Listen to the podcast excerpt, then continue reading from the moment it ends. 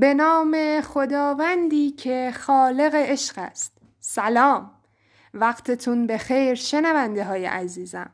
من طلا هستم و این هفته با چهارمین قسمت از رادیو دو دوست در خدمتتون هستم.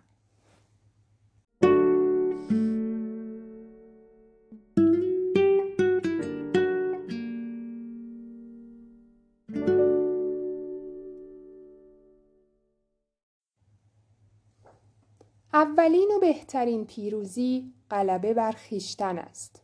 افلاتون عمر شما از زمانی آغاز می شود که مسئولیت سرنوشت خود را بر عهده بگیرید.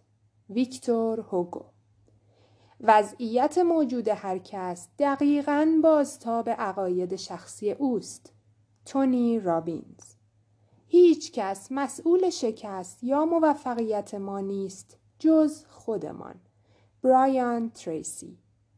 بهای بزرگی مسئولیت پذیری است. وینستون چرچیل. با این جمله ها فکر کنم متوجه شدین که موضوع جلسه این هفته درباره مسئولیت پذیریه. منظور از این جمله هایی که از بزرگان تاریخ براتون خوندم به هیچ وجه مسئولیت ناسالم نیست. مسئولیت ناسالم چی هست؟ مثلا وقتی یه نفر با همه وجودش با همه توانش مسئولیت یه آدم دیگر رو قبول می‌کنه کارش ناسالمه. یا وقتی یه آدم سرزنشگر بار مسئولیت رو میندازه رو شونه یه آدم دیگه کارش ناسالم بوده. یا وقتی یه نفر به اشتباه خودش اعتراف نمی‌کنه و تقصیرا گردن یه آدم دیگه ای میفته کارش ناسالم بوده. با این اصاف مشخص میشه که زندگی آگاهانه در واقع یه زندگی با مسئولیت پذیری سالم و درسته. طبق این فرمول که میگه صد درصد برای من و صد درصد هم برای تو. حالا با این فرمول می‌تونیم یه تعریف بهتر از مسئولیت ناسالم داشته باشیم. در حقیقت اگه شرایط کمتر از صد درصد رو قبول کنیم خودمون رو قربانی ماجرا می‌بینیم. احساس می‌کنیم کنترل یه جای کار از دست ما خارج بوده و یه آدم یا آدمای دیگه ای برامون تصمیم گرفتن و ما همین وسط مظلومانه قربانی شدیم. و خب این حس قربانی شدن عواقبی داره. کسی که خودش قربانی داستان می‌بینه اصولا پیشرفتی نداره چون اصلا تلاش نمی‌کنه چون هیچ امیدی نداره و خب یه جا میمونه. قلبش پر از کینه میشه و نمی‌تونه آدمای اطرافش رو ببخشه. جسور نیست ریسک نمی‌کنه چون باور نداره که کنترل زندگیش دست خودشه. وقتی شرایط سخت میشه حس می‌کنه نمی‌تونه مشکلاتش رو حل کنه و پر از حس ناتوانی میشه. متاسفانه این شخص نمی‌تونه به کسی اعتماد کنه و هر روز غم توی قلبش بزرگتر و بزرگتر میشه. فردی که حس قربانی بودن داره توی روابطش هیچ درکی از حد و مرز نداره و نمی‌دونه کی و کجای رابطه باید به طرفش بگه دیگه بسه. همچین آدمایی اصولا درگیر مشاجره با آدمای دیگه میشن.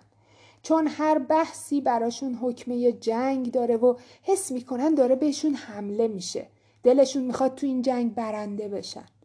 این آدما توی, توی هر شرایطی واسه خودشون تأسف می‌خورن و دوست دارن بقیه فکر کنن مثل یه بچه بیدفاع و مظلومن. اونا همیشه خودشونو با بقیه مقایسه می‌کنن و خب همیشه هم نتیجه می‌گیرن که از بقیه بدبخترن و خیلی هم بدشانسن. حتی وقتی که یه اتفاق خوب براشون میفته اونا دنبال قسمت منفی ماجرا میگردن و همیشه گلایه می‌کنن. همچین کسی اصولا دنبال خصوصیات منفی آدما هم میگرده. اونا خوب بلدن آدما رو سرزنش کنن و به هر دلیلی بقیه رو ضایع کنن. مشکل اینجاست که این آدما خودشون فکر می‌کنن یه آدم کامل و بینقصن.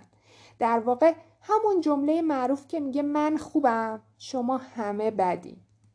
و همه این عوامل باعث میشه تا این آدما نتونن مسئولیت پذیر باشن و بار زندگیشون رو میندازن رو شونه بقیه و اما اون سمت قضیه. مسئولیت, مسئولیت پذیری ناسالم وقتی از صد درصد بیشتر بشه یعنی وقتی بیشتر از صد درصد مسئولیتی که به خودت تعلق داره رو قبول کنی خودتو سرپرست یه آدم یا آدمای دیگه می‌بینی. همچین حالتی سلطگر و کنترلگر میشی و باعث عذاب و رنج واسه اطرافیان میشی. و آزادیشون رو ازشون می‌گیری. اونا رو قربانی خواسته های خودت می‌کنی و خب خصوصیت قربانی رم که براتون گفتم. حالا دیگه با شنیدن همه اینایی که گفتم متوجه شدید که مسئولیت پذیری سالم چیه. می‌تونیم اینجوری تعریفش کنیم که مسئولیت پذیری سالم وقتیه که ما خودمون صد درصد مسئولیت زندگی خودمون رو بپذیریم و اینجوری الهام بخش آدمای دیگه باشیم تا اونا هم بتونن صد درصد مسئولیت زندگی خودشونو بپذیرن. یادمون باشه نه کمتر نه بیشتر. صد درصد.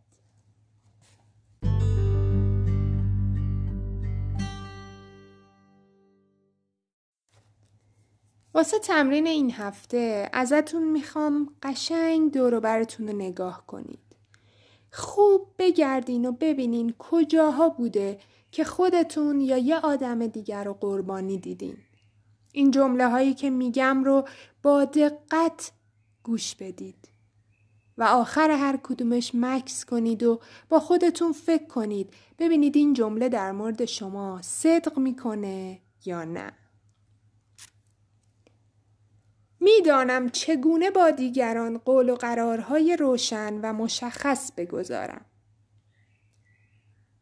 آگاهانه وارد قول و قرارهایی می شوم که از سوی دیگران برایم تعیین می شود. وقتی می گویم کاری را می کنم برای دیگران روشن است که انجام می دهم.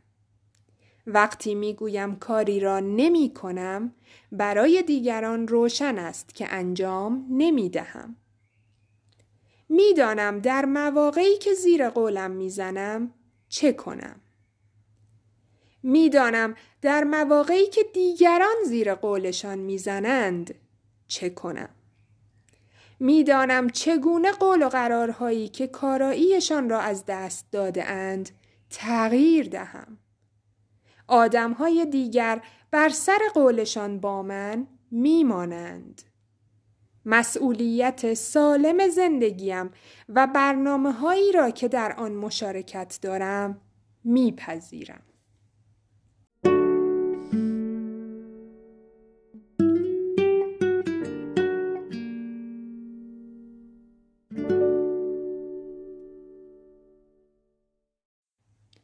این هفته دوست عزیزم بهاره نتونست کنارمون باشه و من طلا به تنهایی قسمت چهارم رادیو دو دوست رو در خدمتتون بودم. ممنون که همراه هم بودید. تا هفته بعد خدای شادی ها یار و نگهدارتون باشه.